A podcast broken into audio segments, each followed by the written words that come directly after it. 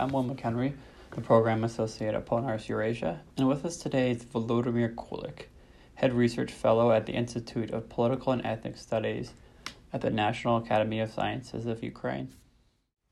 Volodymyr, thank you so much for joining me for this Polnaris podcast. Your recent research has focused on changes in ethno national identities and in identity politics in Ukraine after Euromaidan and the Russian aggression what is particularly interesting about the dynamics of identities? Yeah, so the main change as I see it is the increasing identification with Ukraine and Ukraine, all things Ukrainian. So it is uh, manifested in uh, several uh, kind of uh, responses to several questions. First, um, when we ask people who they consider themselves primarily uh, and giving them options from kind of local to global, uh, they increasingly identify as citizens of Ukraine and uh, not as local residents, not as post-Soviet residents, not as uh, residents, residents of a particular region they, they reside in. in. Uh, so, in addition to that, uh, they increasingly identify as Ukrainian by nationality, even though nationality traditionally meant ethnic origin in the Soviet uh, practice and discourse uh, people uh, increasingly identify as Ukrainian by nationality, even if their parents identify as Russians, and maybe they themselves identified as Russians uh, a couple of years or de- at least decades ago.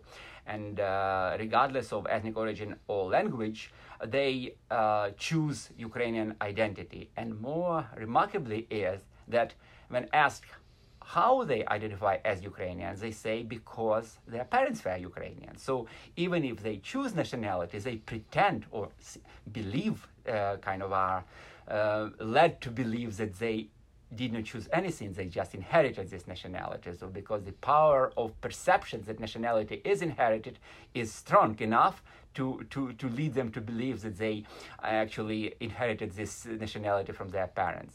And uh, in addition, they claim that Ukrainian is their native language, even if earlier they might consider Russian their native language, and even if they still speak Russian as their main everyday language. Uh, that's another uh, manifestation of their identification with Ukraine and all things Ukrainian. So they consider it appropriate uh, to identify with Ukrainian as a national language, and then, regardless of the fact that native language might need their main language, and Ukrainian is still their not not their main language. They identify uh, with Ukrainian as a national language, as their language. But these re-identification processes actually change the meaning of these identity categories. So traditionally, they meant ethnic or ethnocultural, ethnolinguistic categories. Now they're increasingly adding, acquiring a civic dimension. So that's why I'm calling them not ethnic, but ethno-national. So they're partly ethnic and partly national in terms of inclusive national membership. But uh, when they become inclusive civic increasingly in their criterion of membership, they do not become necessarily as uh, civic in, in content of identity, what it means to be Ukrainian. Uh, this uh, inclusiveness of membership is paradoxically coexisting with um, uh, ethnic, ethnocultural content uh, in terms of beliefs, myths, and so support for Ukrainian nationalism in the past, uh, support for increasing role of Ukrainian language. So it's again, it's this hybrid uh, um, balance of mixture of ethnic and national uh, elements, and that's why I believe it's so exciting about that. Your latest PONARS memo analyzes the new Ukrainian education law and an international controversy it evoked. Can you explain why it is this particular law that became so controversial? Yeah, it was actually a surprise. Uh, I remember reading that and not expecting originally anything uh, particularly controversial because the law was uh, a long time in the making. It was part of this rather big package of uh, post Euromaidan reforms, and it was sponsored uh, enthusiastically pushed through by both civil society in Ukraine and Western uh, advisors and Western politicians and diplomats, kind of uh, uh, overseeing this post Euromaidan liberalization. And then all, uh, uh, all of a sudden, uh, after it was adopted, very ne- next day, there was a lot of protest on the part of minority organizations, and more importantly, uh, uh, kin states. So the states uh, seeing them as supporting, as um, protecting minorities in Ukraine, in particular Hungary, and that was. Um, predictable to those who, who observe closely the process, but mm, surprising for, for, for many others, because at the very last moment, the language article of the law was changed and it became much more radical, much more nationalizing, so to say, uh, and in this way, much uh, less appealing, uh, much less welcoming to the minorities. So the content of uh, the um, uh, uh, content of educational process was Ukrainized radically. So the language of instruction in schools, supposedly for minorities, was not uh, purely minority language, but uh, increasingly uh, Ukrainian. So they would start with education in minority language at the primary level, then uh, mixed uh, language regime in, uh, uh, in the middle school and then uh, to the high school almost inclusively, exclusively in Ukrainian with, with just a couple of subjects in minority languages. And that's a radical change from what it was before and what it was in the Soviet time in these schools. And those minorities who had actually a well developed network of schools in their respective minority languages seem like a disadvantage now, even though uh, everybody else would, would, would be doing the same. But those minorities uh, which did not have these networks, which uh, largely educated already in Ukrainian or Russian, yeah uh, are now not changing much, not losing much. But those schools, um, those groups like uh, Hungarians and Romanians and Russians, uh, uh who used to have everything else in everything yeah, almost yeah. in their lang- respective languages, are now seeming like they're losing a lot. and their kin states, Hungary in particular, but also uh, also uh, Romania and, and partly Russia, uh, are worried early on, it would be Russia primarily uh, uh, the most powerful uh, protector of its minority and uh, most powerful neighbor of Ukraine, who Ukrainian government would not dare to strongly object to, like would would would, would try to accommodate. But now, when you are waging a war, uh, you're not achieving much by diplomatic means. And so paradoxically, Russia is no the main player in this game anymore. And Hungary is uh, even though uh, the minority of Hungarians is uh, a couple of dozen times uh, smaller than, than Russian minority. And uh, the schools in Hungarian language are, I don't know, 10 or maybe 15 times fewer than in Russian. But the, uh, Hungary is in the EU, Hungary is in NATO, and Hungary uh, pressures Ukraine to uh, to step back, threatening not only to uh, to worsen uh, the bilateral relations, but also to to affect the prospect of Ukraine's integration in the EU and NATO. And it's of course a very very painful uh, um, pressure for Ukraine. But the point is, Ukraine cannot, uh, Ukrainian government, Ukrainian parliament cannot easily accommodate accommodate because there is an increasing pressure in Ukraine to increase the use of Ukrainian because if education is in minority languages for minority members, they end up not knowing Ukrainian well enough, and, and, and there is a belief that because they are not taught Ukrainian properly, they cannot use it, and they continue using their languages, and they are not integrating, and they are also not um, made part of Ukrainian nation, not, not, not, not, not identifying with yeah. Ukrainian strongly, as I just explained. And uh, this concern is a bit misplaced because it's not the education that's the main problem. Education is already uh, the most Ukrainized of, of, of public domains in Ukraine. Uh, I believe that it's not primarily because of a lack of knowledge that these people are not using Ukrainian enough. It's because of reluctance to use it, because of pressure, uh, in many cases, to use Russian, because Russian is still the main language of business. Uh, Russian is still language of choice for, for many media and, and actually for, for many urbanites in general. Yeah, so yeah. They, they they continue using Russian because they used to uh, earlier, so they, they see no strong pressure to, to change that. And that's not about education, it's about workplace. And there should be clear norms for workplace uh, to use Ukrainian, uh, easily enforceable, and that would change the dynamics. Uh, but public perception kind of doesn't see that much of a, as a problem because um, workplaces seem as a driven by this game of customer customers and, and, and employees and, and, and uh, supply and demand, while education is seen as clearly a state control policy. Uh, uh, yeah. So you, you, you, you, you set a policy and then you, you see it implemented. And that there is more pressure for education and not so much pressure for, for workplace, uh, which, which only increases the gap between education and the rest of society.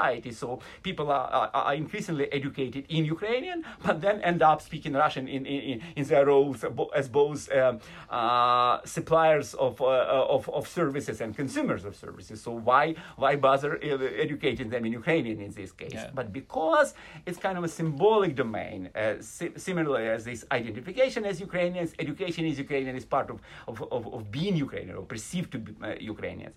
But anyway, uh, uh, this is a pressure on the part of society and, and, and, and political class uh, to, to, increase the role of Ukrainians, so they cannot easily now um, um, uh, step back because Hungary is unhappy. So there, there is actually a, a deadlock in that part. But in Hungary itself, this criticism is not only driven by genuine concern about their minority, but also about domestic politics, because uh, it's not just that you are concerned, but you are demonstrating your concern to your local audiences, to your to your local constituencies, and in this way, you're fighting. The, the Fidesz party in Hungary is fighting uh, its um, even more nat- radical nationalist competitors in Jobbik party demonstrating we are tough on, on, on, on, on behalf of Hungarians abroad. Yeah? So that's why it is so difficult for, for, for Fidesz to step back and for Ukrainian uh, government to step back. That's why it is this deadlock. And Ukrainian government uh, s- uh, suggested, okay, let's appeal to the Venice Commission by the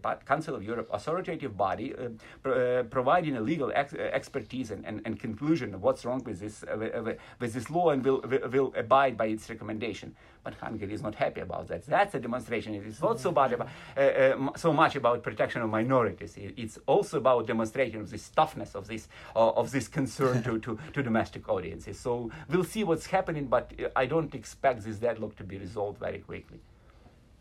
At the current PONARS annual conference, you present a memo about the Ukrainian authorities' efforts to obtain autocephaly for the Ukrainian Orthodox Church and Moscow's attempt to block it. Why is this issue so important to both governments? Yeah, autocephaly or independence of a, of a church is a long-term goal, I would say, dream of many Ukrainian clergymen, but also politicians and intellectuals. They see it as an important attribute of nationhood. It's not just about the church; it's about the nation. So, uh, roughly speaking, uh, each nation should have its own church yeah? And, and uh, especially at the time of war it, it's a scandal that you, uh, a lot of ukrainian orthodox uh, believers still go to churches controlled uh, by uh, by moscow yeah? So in this way moscow is believed to have a leverage of ukrainian kind of minds and souls you know?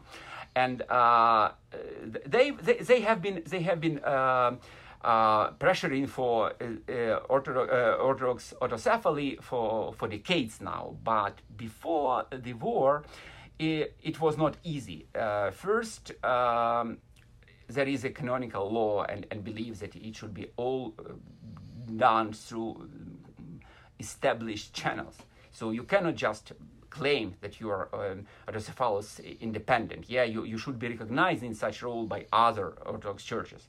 And uh, there are some procedures for doing that. And uh, uh, two churches in Ukraine, Ukraine Kiev Patriarch and Autocephalous, self-proclaimed Autocephalous Orthodox Church, are not recognized by other Orthodox churches. In this way, they are less appealing to even uh, those believers in Ukraine who would like to be uh, independent from Moscow, but would also like to be kind of canonical, recognized by others, not just self-proclaimed.